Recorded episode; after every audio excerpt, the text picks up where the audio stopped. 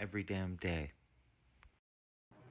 Hello, everyone. It's Jerry at the Fledge, and welcome to season two, episode 10 of Every Damn Day. And um, I'm excited for my guest today. We've become, I think, pretty good friends really, really fast. Uh, so, over the last, uh, I don't know, six months or something like that, and can't wait to bring her on. But before all of that, I just want to uh, talk about a few events that we have coming up this week. Uh, Want to always remember the uh, Refuge Recovery that's every Monday night at 6:30, and now uh, Lansing Hoops is coming inside hula hoop and do all the things they do with that on Monday night. So uh, that is uh, radically inclusive. So anybody who wants to come learn about that, come learn about that. And then tomorrow we've got our uh, Tech Tuesday where we're basically setting up tables with different types of tech um, for people to just come in and play with and experiment. So tomorrow we'll have 3D printers, some music producing stuff, and uh, smart home technology for us to set up a small solution here at the Fledge. And then Thursday we've got our crypto ecosystem meeting, 12 to 2.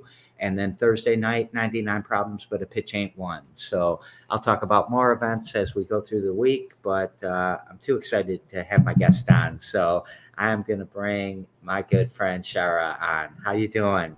Hi there. How's it going, Jerry? So happy to be here today. Oh, I'm glad you're able to do it. I know it's freezing outside and the work you do is tough right now. And uh, you're down in Dansville uh, making it happen. Yes, and it's it's especially tough today because I'm not feeling well, but you know, it's it is what it is, you know.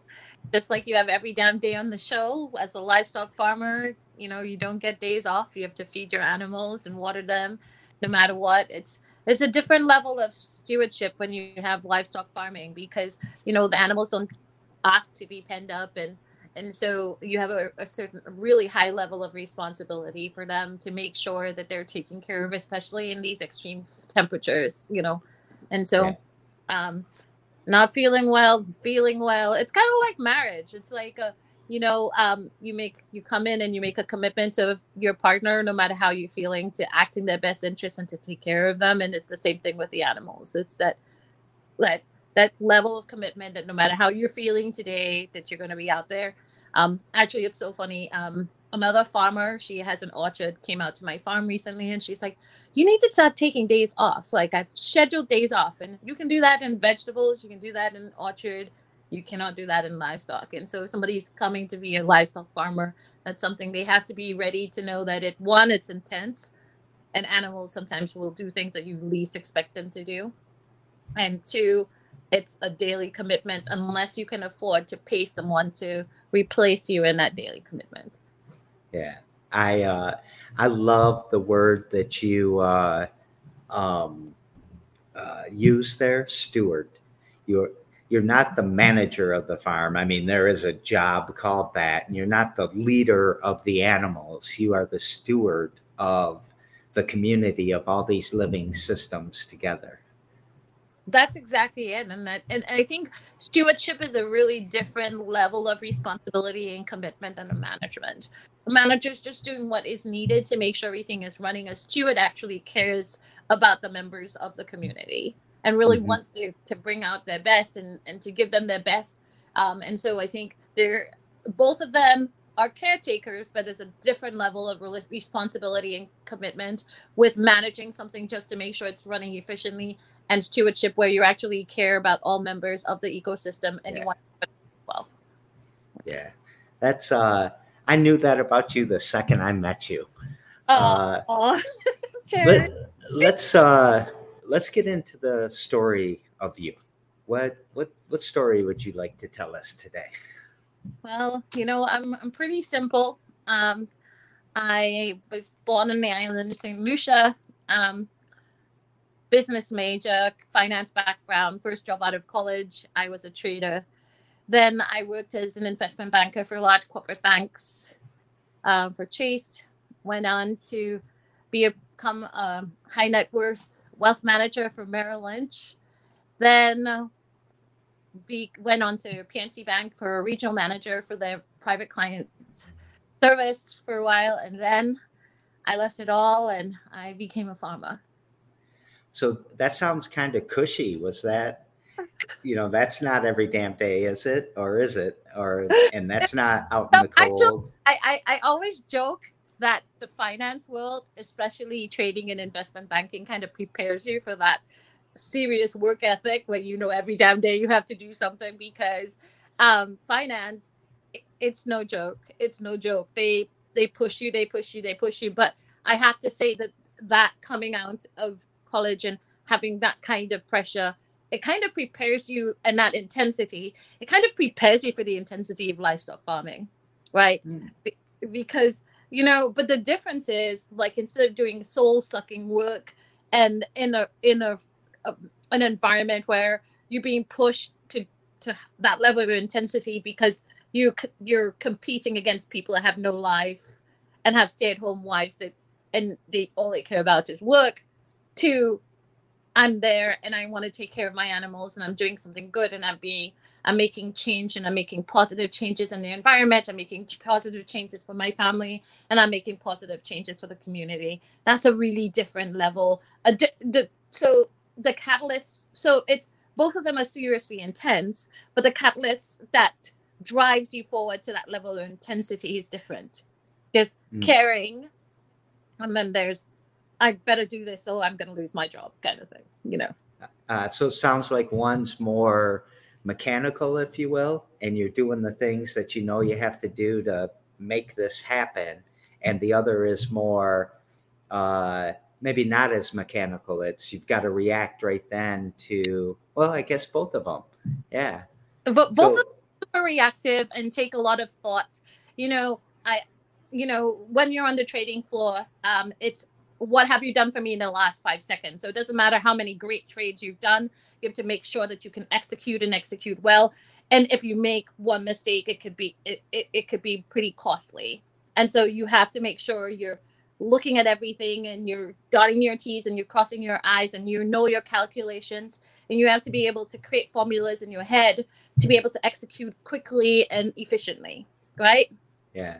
and I, I mean if you don't do that you're not going to do well that's I, like I kind, I kind of learned to not try to predict the future yeah by a trader who said something once that he could not predict the next 15 minutes, let alone the next three to five years. Like they would ask you for a bank loan or something. absolutely you cannot you it's and that's the thing is that it that's the level of intensity you're moving from moment to moment and momentum and you have to be able to make calculations based on the momentum that you see in that current so you have to be observing everything that's going on and being able to look at all those factors and make a decision really quickly to execute and think of all of these different factors and how do i um, execute something that's going to give me the best outcome of all of the factors that i'm seeing right in this five seconds right? Yeah. and so that that's one of the reasons why you have to be able to make those calculations and those deductions. And so that kind of deductive reasoning kind of prepares you. It's the same thing with investment banking right? When you're out there things change very quickly. Um you know it's kind of it's and especially like when i was a private wealth manager um, I was working for high net worth clients and so accredited investors. So we are doing a lot of work in the commodities market. And if you talk about things that change very quickly, commodities market will change in a dime, right? And so you have to constantly. And so what it's kind of taught me is to be able to look at factors and be able to make an evaluation and, and be able to kind of make the next step to kind of get the best thing. And I think you have to do that in farming too at least if you're doing farming science-based farming which is the best kind of farming right? And i think organic farming forces you to do that because you can't be reliant you can't use the crutches of all these antibiotics and outside little tools and crutches that allow you to be able to kind of skirt through things. You have to be able to understand exactly what's going on with your soil with your land with your animals observing them on a regular basis. So every time so, I mean, I do head counts and welfare checks in the morning and in the night, but throughout the day, every single time that I get out there, you're look good morning buddy i'm i'm on the phone that's my son dominic you're a mom good morning yeah. Hi, Dominic. I love Dominic, man. I've met him, I don't know, a few times now, and he's always uh, made me feel super happy inside. He's a, he's he's an angel. I don't deserve him. I definitely don't deserve him. He's really yeah. yeah.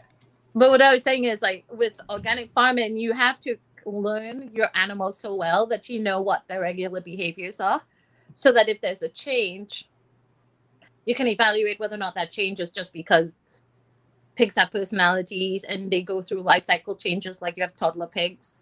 I would say that when they're in their terrible twos, oh my goodness.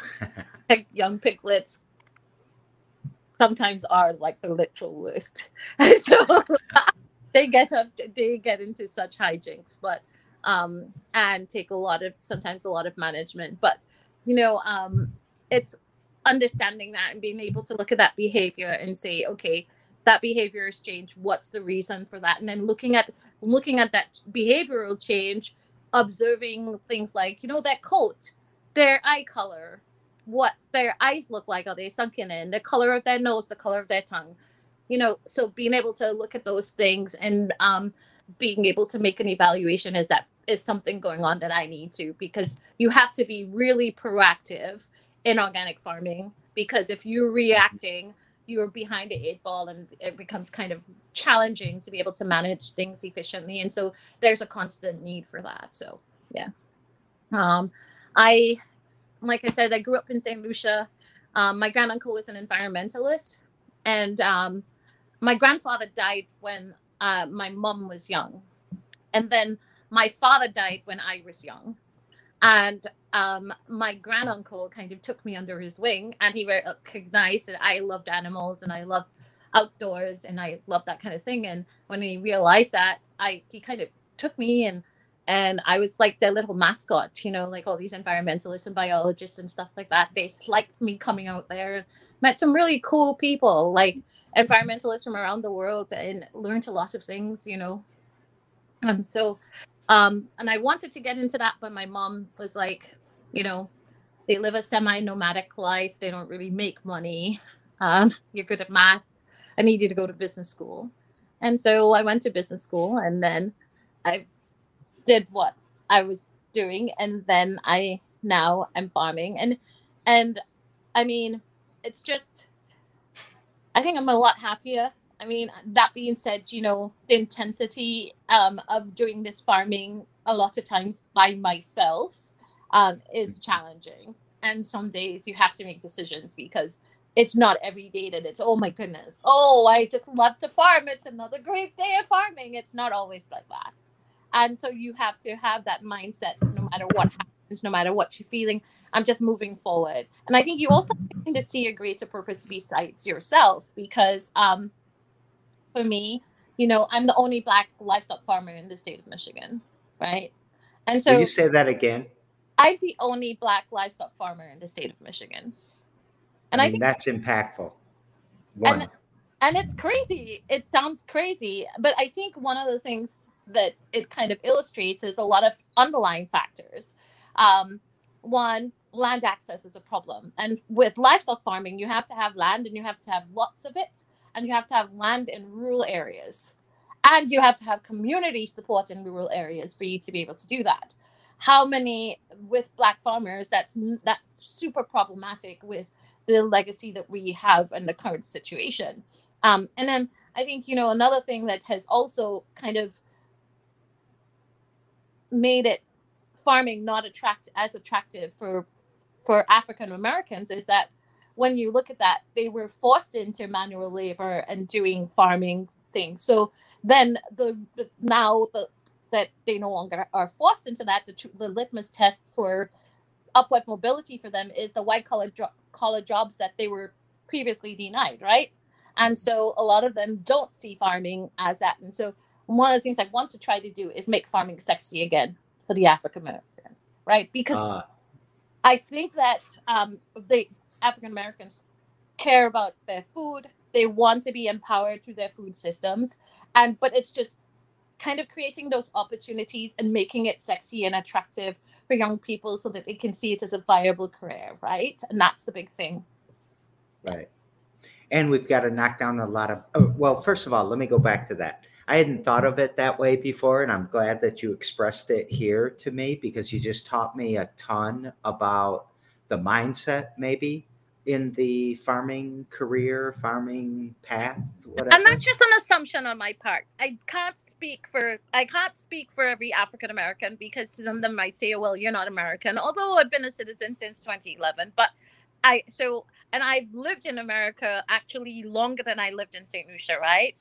Um, yeah. At this point in time in my in this juncture in my life, I've lived in the U.S. longer than I lived in St. Lucia, but um, I I think looking at their uh, the experience um, and i also even looking at my experience um, not because my that was a problem for my family because background wise i actually have people from both sides of the, the the system on in my family right growing up we had plantation houses in the south that belonged to my family mm. and lands like we that were used. So we had slave owners and slaves, and that's the, I think that's the unique thing about in the Caribbean is that when you come from the colony, I'm going to tell you, the British didn't really care who you were. Like you, they sent black people, they sent white people, they sent Chinese, Indians. Everybody was sent out to the colonies to work, and so we have a shared legacy of slavery that's different than the legacy of slavery. Um, not to mention, slavery ended like 200 years before it did in the U.S. for us, mm. right? And so when you talk about the fact that we have people whose great grandfather was a slave, that's not the, the, the, the separation between slavery and current times for the Caribbean person is a very, very different experience. And so I don't want to negate that and I don't want to claim that I know what it is. But I've also been living as a Black person in America. And so I think I've kind of experienced some of those things. And especially living as a Black farmer now in America, it, it becomes even more apparent. Yeah. And that experience becomes even more intense and intensifies. And so, um, and then seeing my daughter, you know, um, it was really something. Um, my daughter's um, college admissions essay um, for U of M, actually, she wrote in it her experience as a black person and in the US and how what it was like to be a black person, but a the black a black person whose mom is an immigrant, right? Mm-hmm. And I raised her as a single mom, right? And she said that we didn't necessarily talk about the black American experience. And in her essay, she says, but she realizes that I didn't really talk about the Black American experience because I was learning and experiencing the Black American experience at the same time that I was raising her. Mm-hmm. Right. And so yeah. she talked about um, that she felt like if she'd had an American mom who had kind of gone through that, the experience and the hurt that she would have experienced coming into a rural area like Mason, because um, it was kind of very telling because when we lived in Columbus, she went to St. Andrew's School and she was one of two black children there. But in her essay, she says that she never even realized the difference between her um, and the, the blackness because no one ever really brought it up. It wasn't something that was discussed. It wasn't mm. something that she had to ever because all of the kids they went to school at the same time. Um, you know, they went to school from pre-K up to seventh grade when which was when we moved to Michigan, and they all went to school together, and that was never discussed. But then when she came to Mason, she was confronted in her with her blackness in a very different way than she had ever experienced in her life, and how the the hurt and the damage it did to her self esteem and her response. And so seeing that and kind of understanding from my daughter's standpoint, and it, it's I am already experiencing the Black American experience, but seeing it through my daughter's eyes and seeing some of the damage from a self esteem standpoint, and and, and it, it, it's it's it's it's very telling. So, I'm I'm so sorry about that. Uh, I mean, you you always think that racism well people in the north try to act like racism's always in the south and it's not it's just really hidden up here and all of that nastiness Um, I want to, I'm going to actually try to see if I can find some research on that because I think your hypothesis you just presented is, it might be true. And I'd like to see if there is some data about the hesitancy, if you would, of black farm or black people getting into farming because of um, the forced labor. I, that's a very interesting uh, yeah. thing I think you've said. Because when somebody is forced into something, right? Whenever they're not forced into it, that thing becomes the least attractive thing for them, right? Because they're like, I don't want to do that. I was forced to do that. So that for them, the litmus test for their upward mobility and the change in their life is being able to access those things that were previously denied, right? And that's right. just my my my thought process, you know. Um, and you know, manual labor is never really it, it has not always been sexy ever.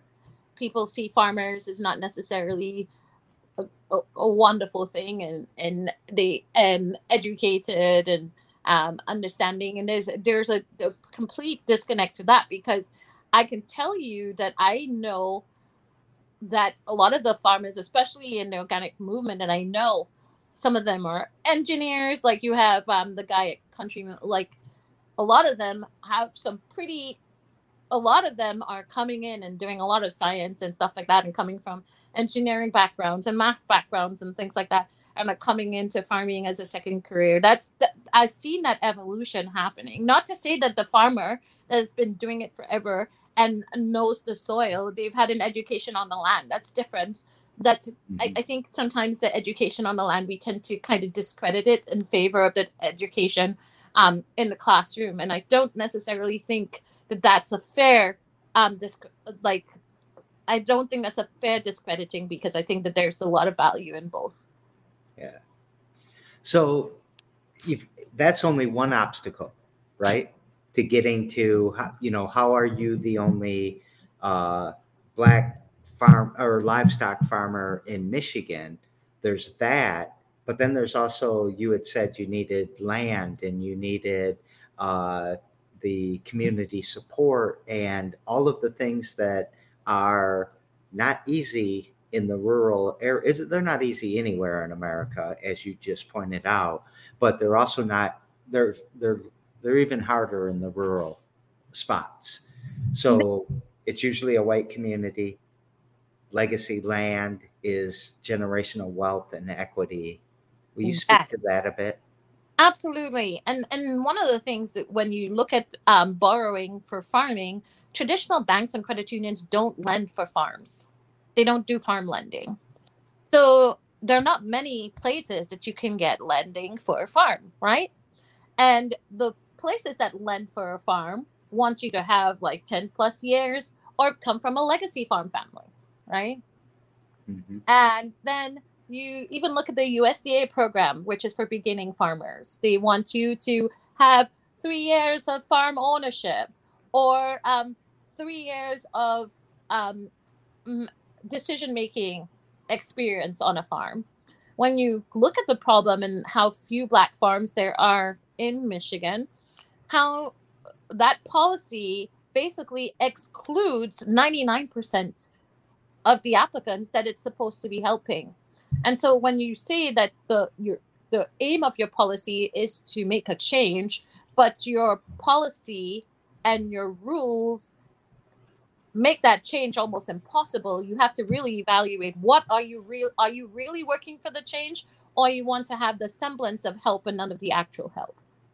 Because I think a lot of times people want to have the semblance of good, right? we were talking about there's good doing good because it's the right thing to do and there's doing good because you want other people to see that you are supposed to be doing good and have the perception of your goodness but not have the actual goodness right and that's one of the things we were talking yeah. about how I, what were you going to say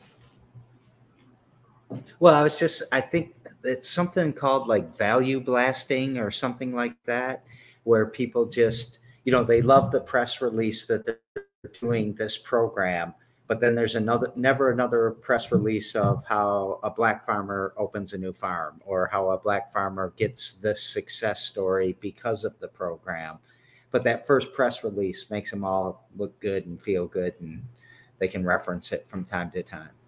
Absolutely. The photo op. semblance of good with none of the follow up and none of the action. And that's the that's the, the thing. It's that where are the evaluations and the assessments to determine whether or not the actual good is happening. And we were talking about that with vulnerable people, right? Um, it's not Uh, just because like Please. hello? Did I lose you? Jerry, I don't know if I lost you. You're frozen. Jerry? Hello? Jerry?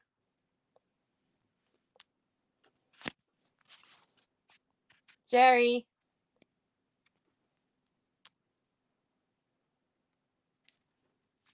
Hello? Jerry? Jerry, can you hear me better without my video? Jerry, can you hear me?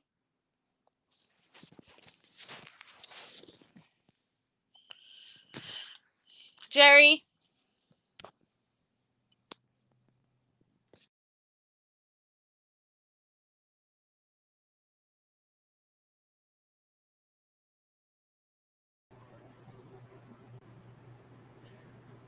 Okay, sorry about that, everyone. I don't know if you can actually still hear me. Here we come. Here we go back again. All right, now we're great.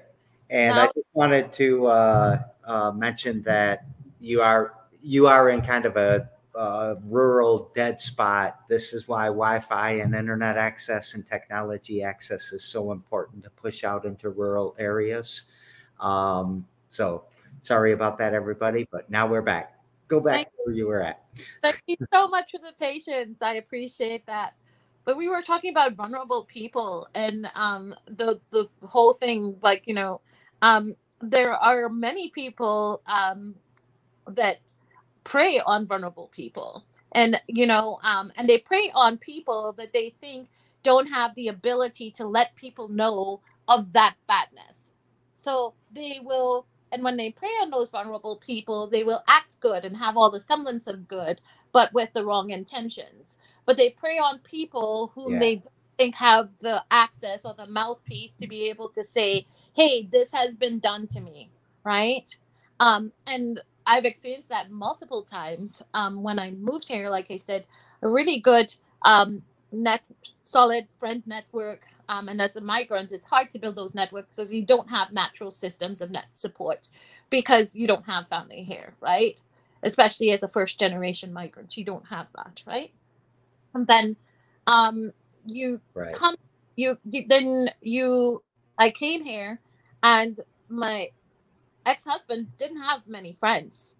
And i was building up a farm and working full time and supporting him and did not really have the time to be able to go out there and make friends and build a network.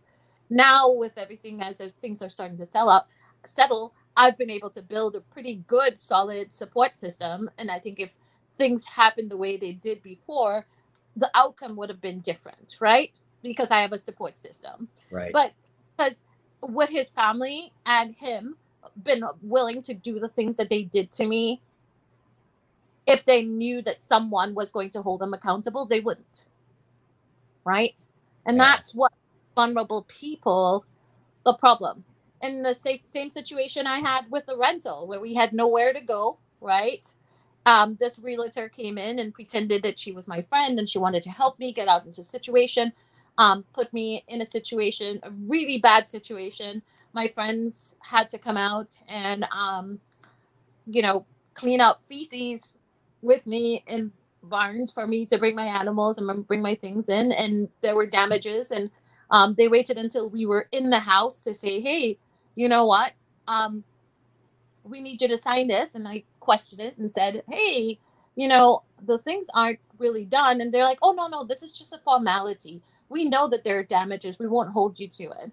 But if you don't sign it you have to leave. And i'm i have my family i have two children including a special needs child that has had so many issues from moving around from place to place. And of course my daughter even though she's a normal child still had problems from moving and bouncing from place to place. We have nowhere to go. It's winter right? And i have my animals.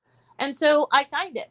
And then, lo and behold, Yeah. they go ahead and hold me accountable for those things, knowing that I didn't cause those damages. And then Michigan law, of course, doesn't protect the renters. So I didn't know that if you didn't leave a forwarding address, even if they have your phone number and they have ways to contact you, they're not required to contact you. And if you don't provide a forwarding address within 60 days, you have forfeited your security deposit. Yeah, so they cut my security is that is so horrible. Is that I didn't cause. Right now, would these people have done that if I was someone that they saw had a support system, just like my ex-in-laws? They wouldn't have done that, Right. right? Right. And that's one of those things I, I always say to my daughter. Hey, uh, so you go, keep going. Oh no, I was just saying I always say to my daughter, um, I don't care who it is that you're interacting with them, I want them to know that you have someone behind you. And somebody who's going to talk very loudly. Right. Because I That's want important. I never want her to be and I said no matter what goes down, I don't care what goes Right. down. I'm going to be So we've got to wrap up. Oh, I'm sorry. Oh yeah, let's wrap up. Yes. oh no, that's okay. Um, but I'm glad that you're saying it. Networking, connection, it's the opposite of everything bad. And the more so how can we help you? We got to go funding fund me. We'll find that link and put it out underneath the show. Um, I know that for sure. What we can support you at any farmers markets right now, or we're not going to be in the farmers markets until the spring. Um, it's just too cold and bringing. Um, there's too much product loss for us to be able to do it. So we're not really doing that. We can um, do on farm appointments. Um, you know, but we, you know, because I work full time, I also have my family and I have to protect my children and our privacy.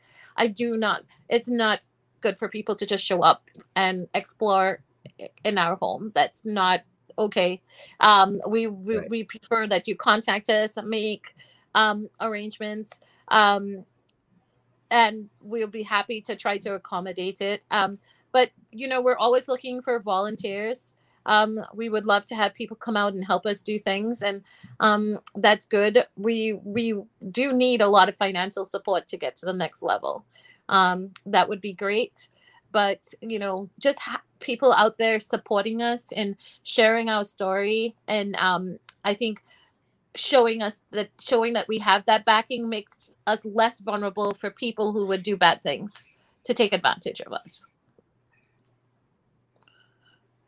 All right. So I'm going to get a bunch of links out there and put some of what you just said and people in case people couldn't um, hear it completely because the audio might have been going in and out. I'm not quite sure, but I'll listen to it and get fixed too.